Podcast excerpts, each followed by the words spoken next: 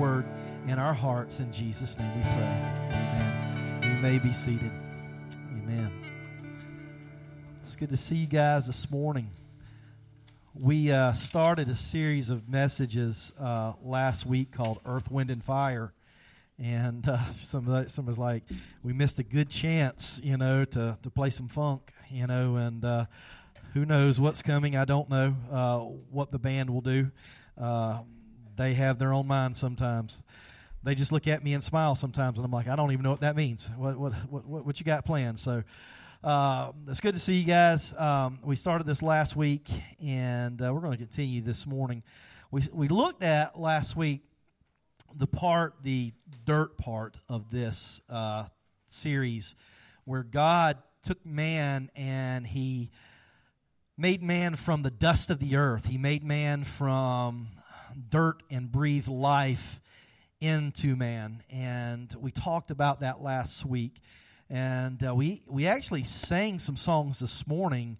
Uh, the rattle song that we sang just kind of alludes to where we've what we've been talking about. And, and if you remember that story in Ezekiel, uh, there's a story in Ezekiel where God gives Ezekiel this vision of this valley with a bunch of dead, dry bones in it and he asks Ezekiel, he says, Hey, Ezekiel, can these bones live? And Ezekiel's like, I don't know. It's like only God, only you know, right? And you're talking God stuff. You're asking God questions. And so that's, that's a question only you can answer.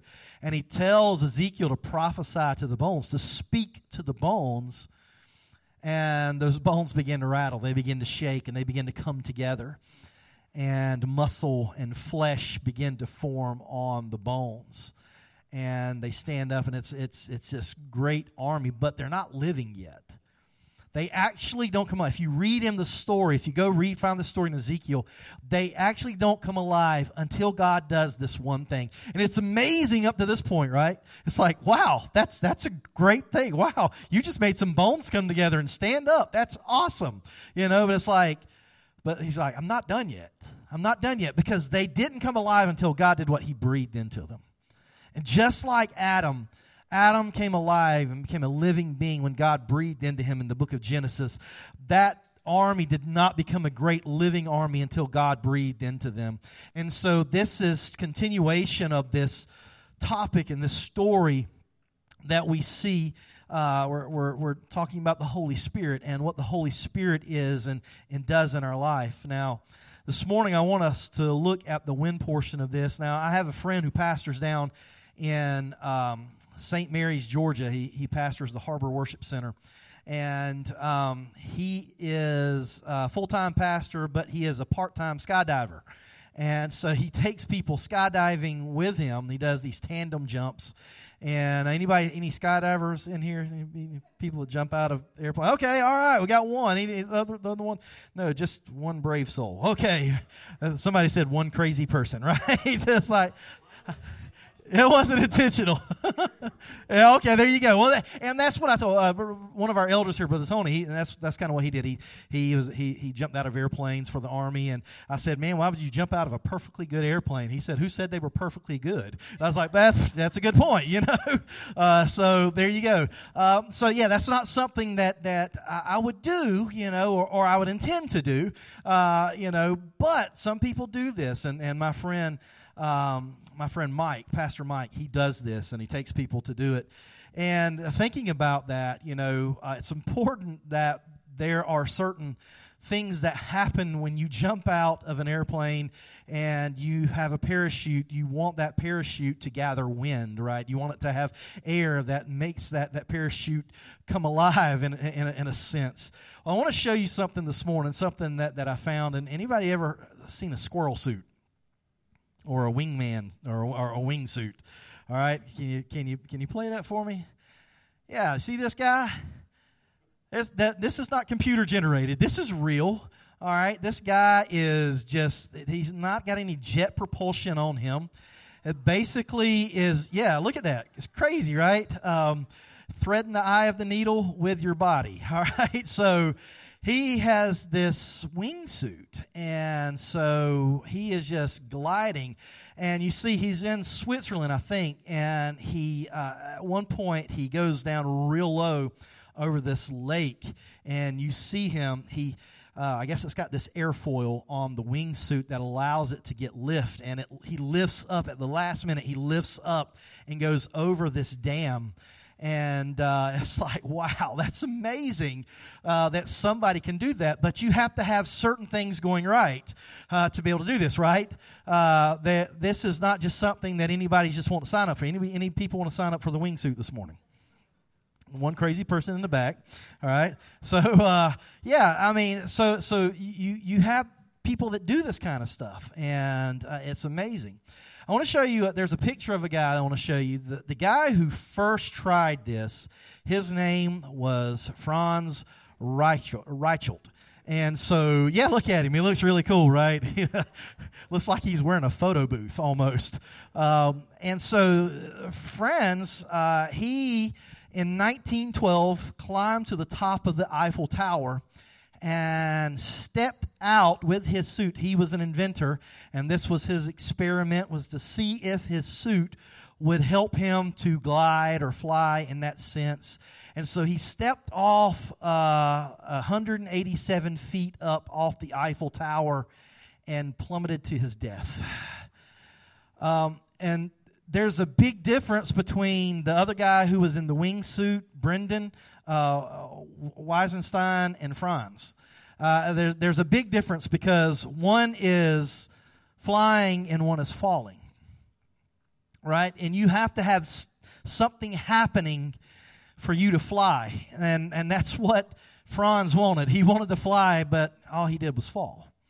And the question that I have for us today is are we flying or are we falling? Um, and so I want us to go to the book of Ephesians. Ephesians chapter 5 is where I want us to start today. Ephesians chapter 5. The Apostle Paul is writing to the church at Ephesus, and um, he gives them some instructions. And if we look here in verse 15, and he says this He says, Look carefully then how you walk, not as unwise, but as wise, making the best use of the time. Because the days are evil. Therefore, do not be foolish, but understand what the Lord's will is. Anybody you want to know what the Lord's will is, right? Any none of us? Anybody you just ever asked that question? God, what is your will for my life? Right? God, what do you want from me? And, and, I've asked that question. I've asked it multiple times, and so we we we can see here that that Paul helps us out and therefore, do not be foolish, but understand what the will of the Lord is. And do not get drunk with wine, for that is debauchery. I'll say that again. Do not get drunk with wine, for that is debauchery, but be filled with the Spirit. There's a contrast that he is he is making here. There's there's a difference that he is drawing here, and we'll look at that here in just a second. And he goes on, he says, addressing one another in psalms and hymns and spiritual songs and singing and making melody. How many we did that just a little while ago, right? And he says this is this is what it looks like. This is what a spirit-filled life looks like. It looks like songs, it looks like melody, it looks like people coming together and making melody with the Lord with all your heart, giving thanks always and for everything to God the Father in the name of our Lord Jesus Christ. And then he goes on he says, submitting to one another out of reverence for Christ. Now, you know, he he gives us what this looks like here. And he, he says, hey, there's there's a way to be filled with God's Spirit. And and and he's like, he's like, don't get drunk with wine. You know, and I know every, everybody always like, you know, somebody's like nudging, nudging, like, did you tell the pastor something? You know, everybody always gets, it's like, I don't know anything about anybody, you know, so if you're feeling guilty, that's just the Holy Spirit on your life right now, okay? All right? I don't know nothing, right? All right, so, uh, but he, he's, he's, he's drawing this contrast. He's saying, listen, uh, you know what it's like to be drunk with, with wine. He says, don't, don't be that guy. Don't be that person. He's like, be filled with the Spirit. If, if you're going to be full of something, be full of the Spirit. And so, what does that even mean? What does that mean to be full of God's Spirit? And last week we started in the Old Testament. We started in the Hebrew Scriptures um, where uh, we began to look at the Ruach, and that's the Hebrew word for spirit is the word ruach, and it means spirit, it means breath. Uh, it means wind, uh, and so it it has kind of a flexible meaning, and it can also mean not just spirit like like spirit in you, but like the spirit, like the Holy Spirit, the Ruach Hakodesh. And so um, the the Ruach is found here uh, early on in in Scripture. I want us to go though and look at Exodus chapter 31. Exodus chapter 31 gives us a picture of, of what this looks like. And Exodus chapter 31, we see um, a guy that is filled with God's Spirit. And so I'm going to turn there. And, and if you've got Exodus 31, I'm going to ask you to turn there too. And it says this it says, The Lord said to Moses, See, I have called by name Bezalel, the son of Uriah, or Uri son of Hur of the tribe of Judah.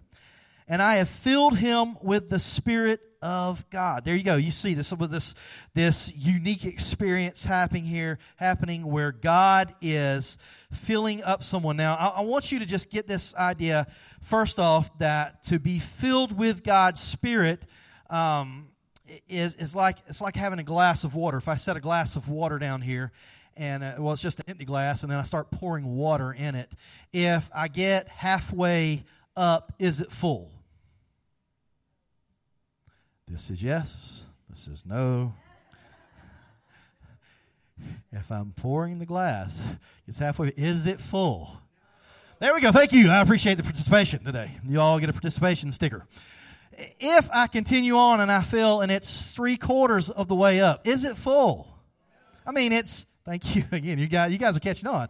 You know, it's uh, you get it. I mean, it's like you know, and if I kept pouring till I got to just a little bit above the brim, is it still full? See, I don't think that we could say that it is technically all the way full until it starts overflowing, right? Because technically, there's probably just this minuscule bit that is still left that is not quite full. But you know that it's full when it's overflowing, don't you? You know that when that glass is overflowing, that man is full of water. And that's the same thing with us that God wants for us, that He wants us to be filled in such a way that our life is overflowing, that it's filled not just to the brim, not just three quarters of the way up. Say, well, you know, I got enough of God or I, I got enough of Jesus in my life. There is no such thing as I got just enough of Jesus. Anybody know what I'm talking about? I need all that I can get. Uh, if there's any spot in my life that's not full of God, I need it to be filled by God because I'm not that good. I understand that if there's space open in my life that I'll actually try to fill it with something else. You know what that's like too.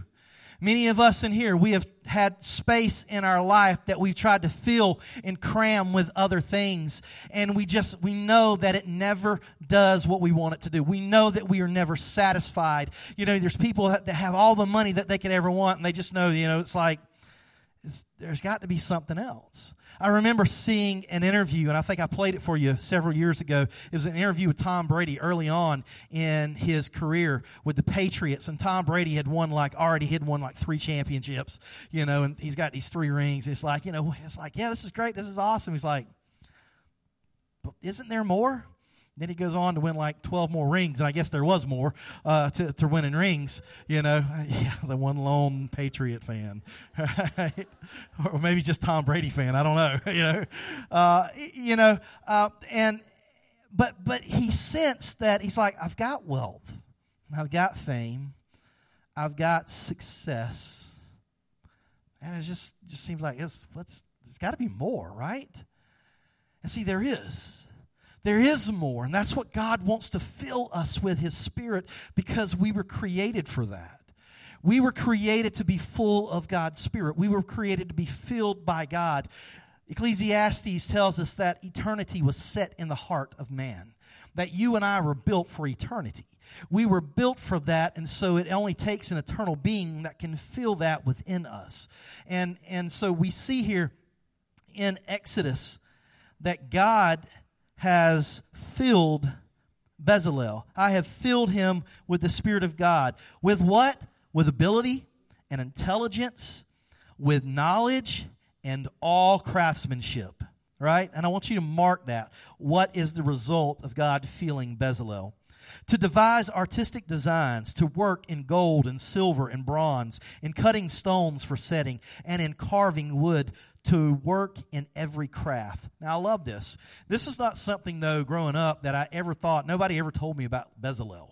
You know, I, I, always heard about Acts chapter 2 and the filling of the Spirit, but nobody ever told me about Bezalel. And Bezalel is a great example of what God wants to do when He fills us with His Holy Spirit. And so, when you begin to look at this, what is the result of Bezalel being filled? And there are four things that we find. If you can put that up there, four things that we find are this: is that he is filled with wisdom, he is filled with understanding, he is filled with knowledge, and he's filled with craftsmanship. You know, it's like, I don't think sometimes we think about this in relation to the Holy Spirit in our life. We think, well, this is just something I like doing.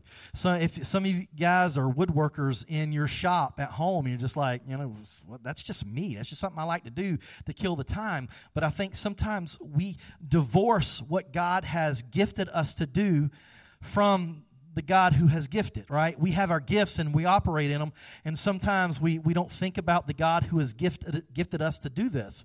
And so Bezalel is gifted in wisdom, and this is the word hokmah. Hokmah in uh, Hebrew is, uh, is this idea that you have clarity that, that God gifted Bezalel with clarity, and he was very pragmatic about how he went about things. And Hokmah means that you uh, can go about in just a simple process and say, you know what, I know what I need to do here.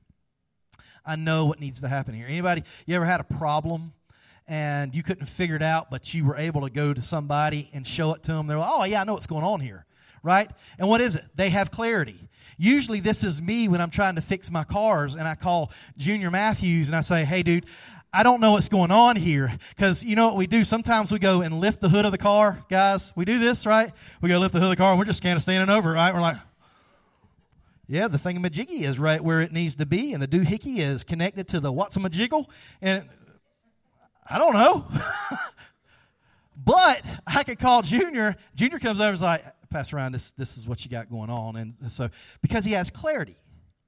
He has clarity. And so, when Bezalel is filled with God's Spirit, God's Spirit allows him to have clarity to do what? What has God called him to do? God has called him, he says, Listen, Moses, we're going to build a tabernacle. There is going to be this tent of meeting, and it's going to sit in the middle of the camp. And that is where I'm going to come, and I'm going to reside in the middle of the camp, and I'm going to live with my people. I'm going to come and dwell there. Tent, God lives in a tent uh, in the middle of the, of, the, of, the, of the camp. And Bezalel is the one who has tasked, him and a few other guys are tasked with this craft craftsmanship and this skill of building this thing out. And he says, Listen, he says, Bezalel, I've called you to do this. And Bezalel's got, he's like, Yep, I see this in my head.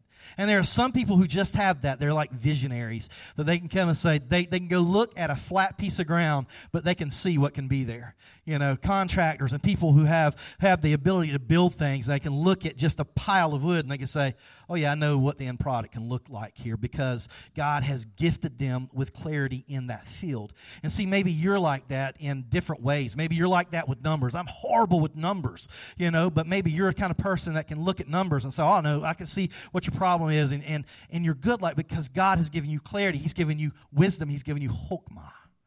Okay? So God gave hokmah in this infilling of his spirit to Bezalel. He gave him understanding and uh, being able to read between the lines is, is what this really this word means. It's, it's the Hebrew word bin, and uh, in in Hebrew this it kind of just means that he's got this perception to be able to read between the lines. That's why he says, ah, I don't quite. I'm kind of picking up what's going on here. Maybe some the ladies. I know a lot of times ladies. Uh, you know, my wife has has this. She says, ah, I kind of perceive something's happening here. This perception about maybe it's not real clear exactly exactly what's going on, but kind of get this perception. I think, I think I see what's happening here. This is a wisdom and understanding kind of thing. He gives him knowledge. Uh, in that he has this ability to be able to figure out maybe I don't know exactly what's happening, but I can figure it out. And then he gives some craftsmanship. And I love this. This craftsmanship is taking care of business, basically. Um, it is being diligent in the work that you've been called to do. And see, this is one thing that just irritates me as a pastor about Christian Christians and in, in, in general.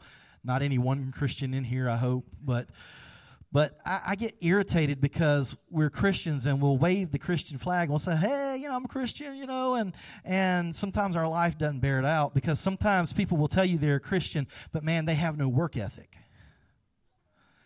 or maybe they're the laziest person at work or maybe, maybe they're a person that's just like, ooh, that's kind of shady. I don't know what's going on here. And see, that is not that that is not the craftsmanship that God has called us to when He says, I'm filling you with my spirit. It's because He's saying, when I fill you with my spirit and you have craftsmanship, that you are able to be diligent about the work and do the work the way that it needs to be done. Do it with integrity and do it with character. And that's what Bezalel was filled with. He was filled with integrity and character and clarity to, clarity to be able to say, God has tasked me with a task, and I am going to go do this task with everything that I've got.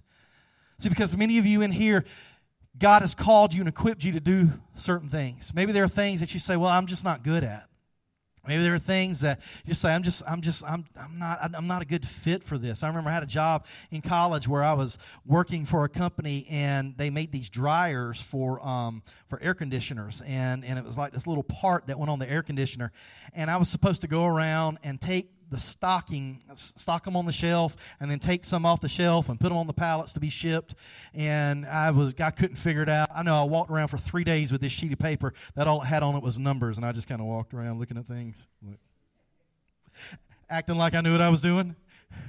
I kept that job for like two weeks, and that was a miracle that I stayed two weeks, right? Because I realized I am not a good fit for this. I had to go work at the video warehouse. I knew how to check out video cassette tapes, right? I could do that.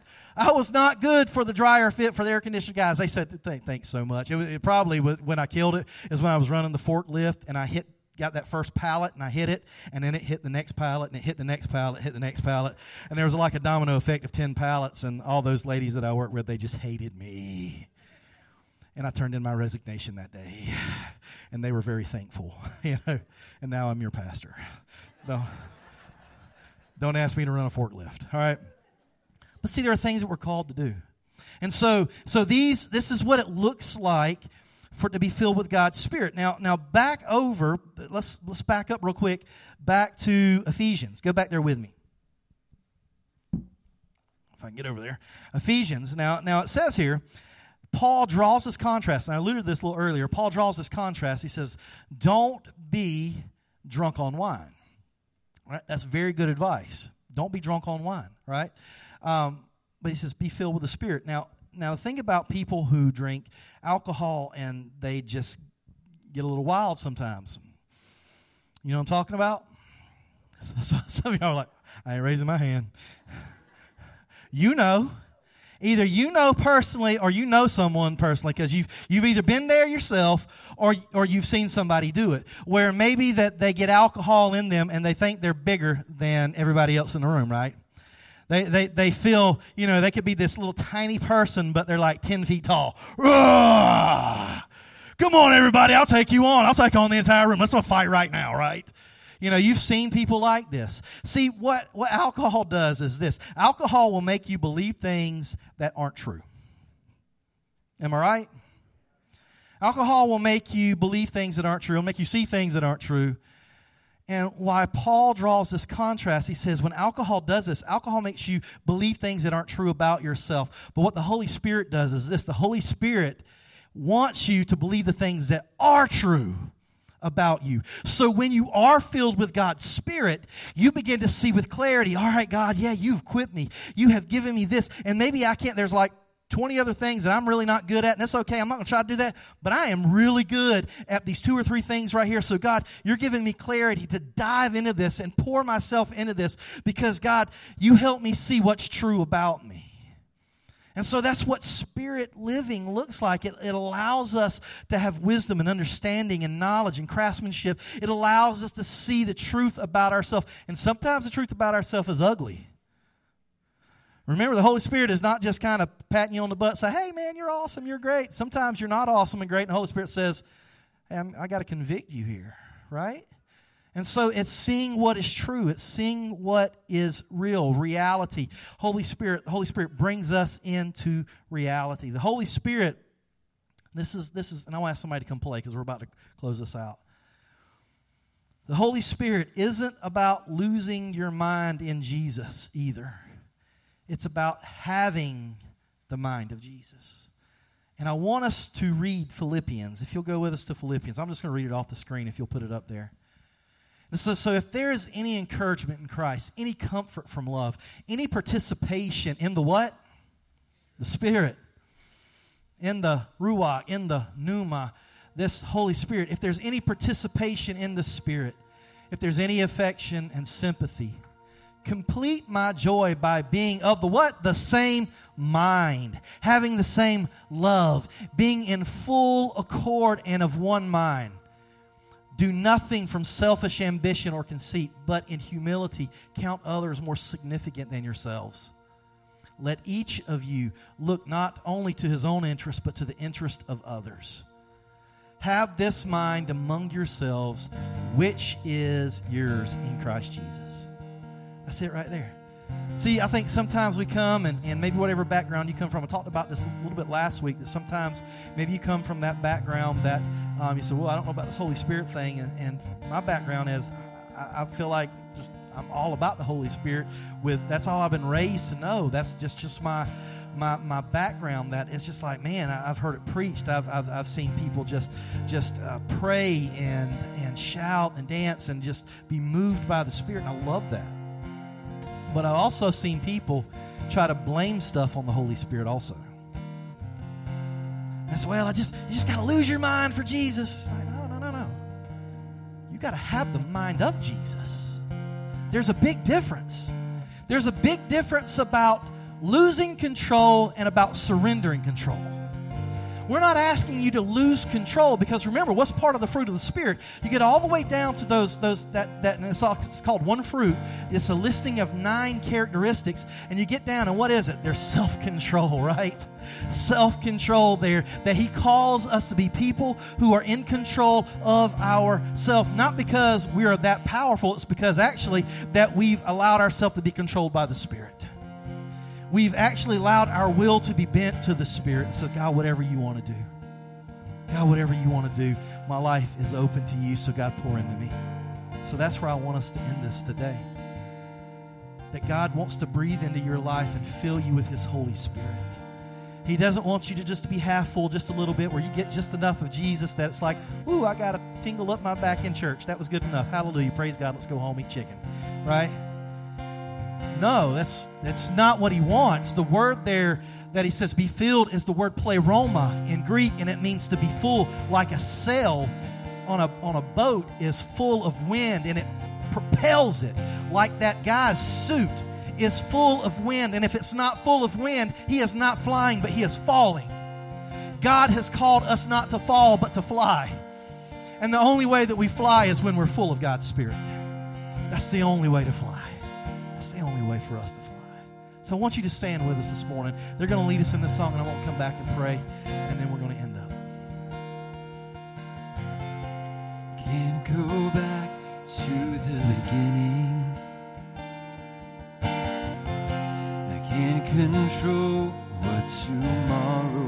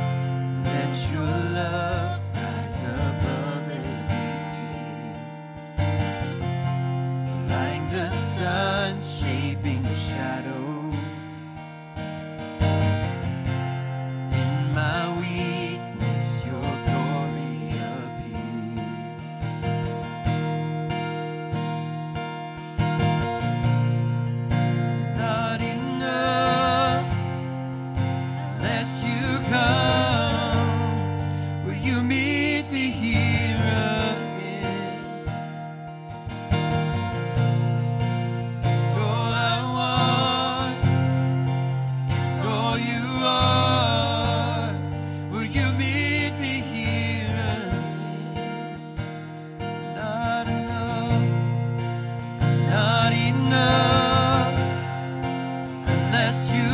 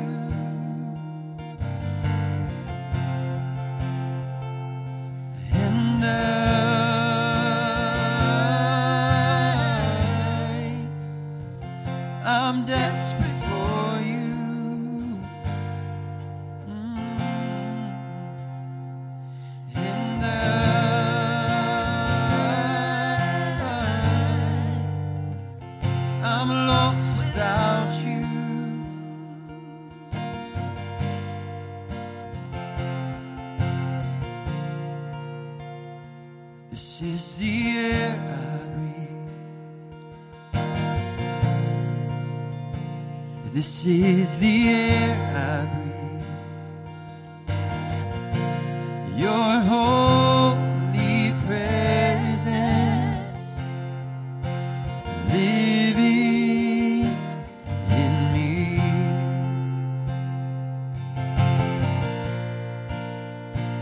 This is my daily bread. This is my